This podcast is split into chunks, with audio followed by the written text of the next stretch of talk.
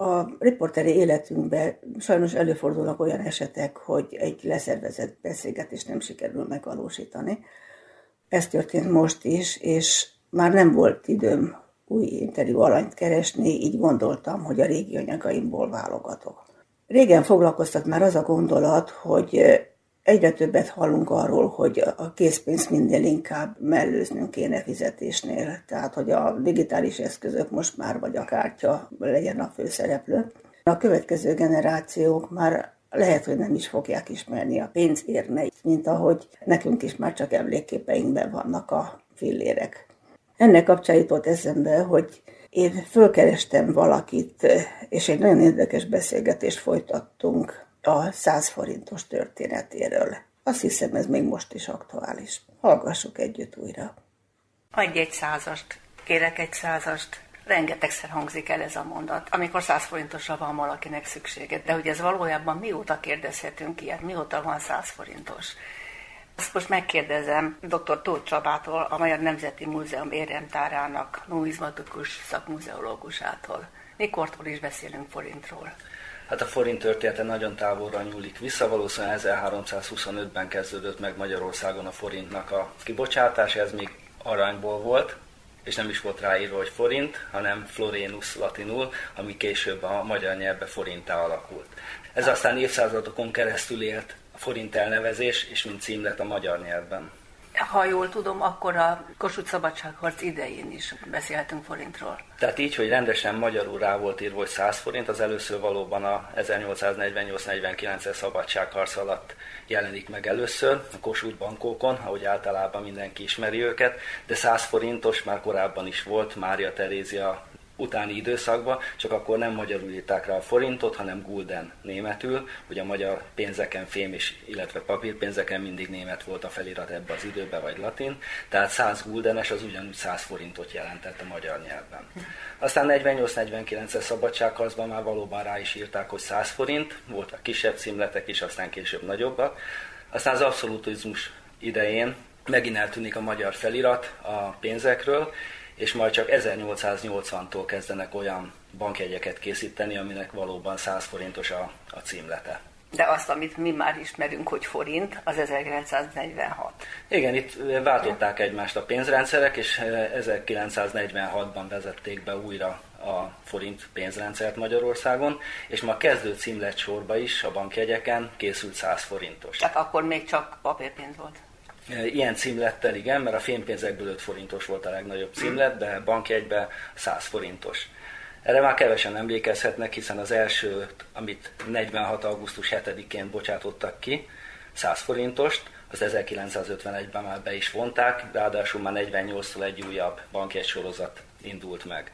Míg a régi 46-os 100 forintosok azok kékek voltak, az egyik oldalon egy női alak látható, a másik oldalon pedig a munkának a jelképei, ugye egy kész tart egy kalapácsot, illetve mellett a másik kézbe egy búzakalászokat, tehát az ipar és a mezőgazdaság kettősségét volt hivatott kifejezni.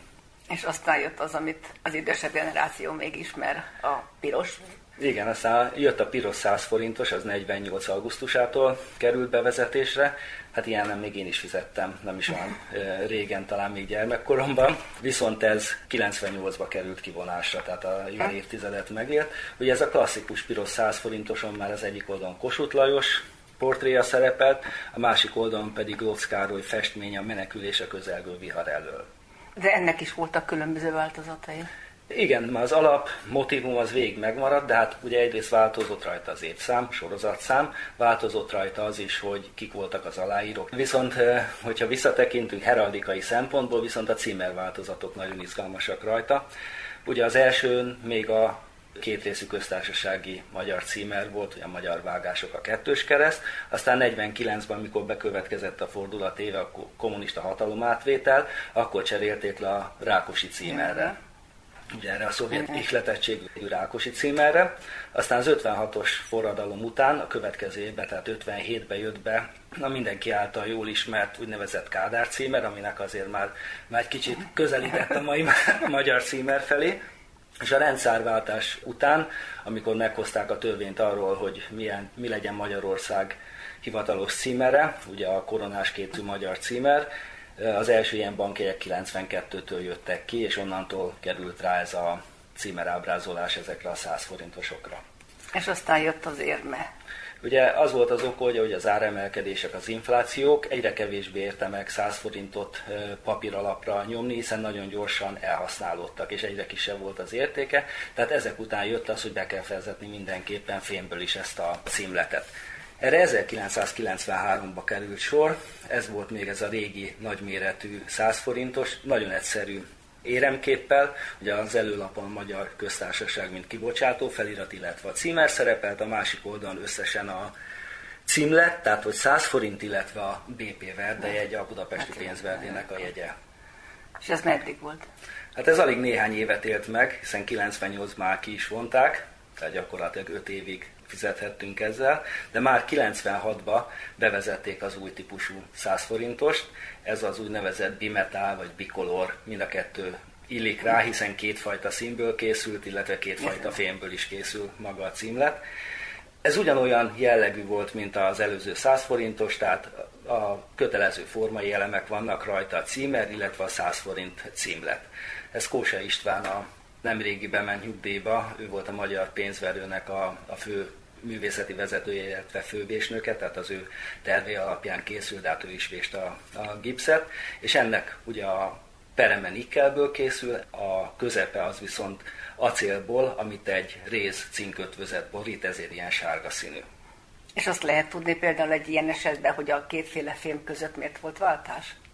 Még az 1980-as években jelentek meg általában a világon a, a bimetál vagy bicolor érmék, ami jó megkülönböztethető a más egyszínű vagy egyféle fémből készült pénzektől, és itt mindenképpen kellett egy váltás, hogy élesen különbözzenek egymástól. Ráadásul ezeket nemzetközi szabályok is befolyásolják, hogy nehogy már mondjuk tájföldön én használhassam fizetésre az én pénzemet, mert hiszen túlzottan csereszavatosak, tehát hogy mindenképpen különbözni kell, és ez egy jó módszer arra, hogy megkülönböztessék például a parkolóautomaták ezeket a pénzeket. Tehát a Magyar Pénzverő ZRT még készíti a pénzeket, ugye minden évben bocsátja ki ezeket, hiszen pótolni kell a, a forgalomból kieső, megsemmisülő, tönkremenő pénzeket. És folyamatosan gyártják? Mindig fölmérik azt a Magyar Nemzeti Bank mindig fölméri azt, hogy mennyire van szükség, mennyi került ki a forgalomból, és akkor ilyenkor legyártják a szükséges mennyiséget. Nagyon gyorsan megy ez a pénzverés, hiszen a modern pénzverőgépek ma 650 darabot vernek percenként. És ha belegondolunk, hogy milyen súlyjal kell ezeket megütni, hiszen elég plastikus pénz, tehát 65 tonna ütőerővel préselik ezek a gépek ezt a pénzt. Tehát gyakorlatilag két darabból összepréselik a, a Tehát külön elemet, csinálják meg a peremet, igen, és megvan, külön a megvan külön, és a verésnél egyesítik és nyomják össze. Gyermekkoromban megpróbáltam szétszedni őket, hogyha nagyon akarja az ember, két darabra szét lehet szedni, hiszen a pénzverdében is megvannak azok a szabályok, hogy mennyit kell kibírnia ennek a pénznek, mielőtt szétesne. És azt ki is bírja. De hogyha valaki nagyon erőszakos, akkor hmm. szét tudja szedni. Emlékérem készült százasból? Emlékpénzek is készültek.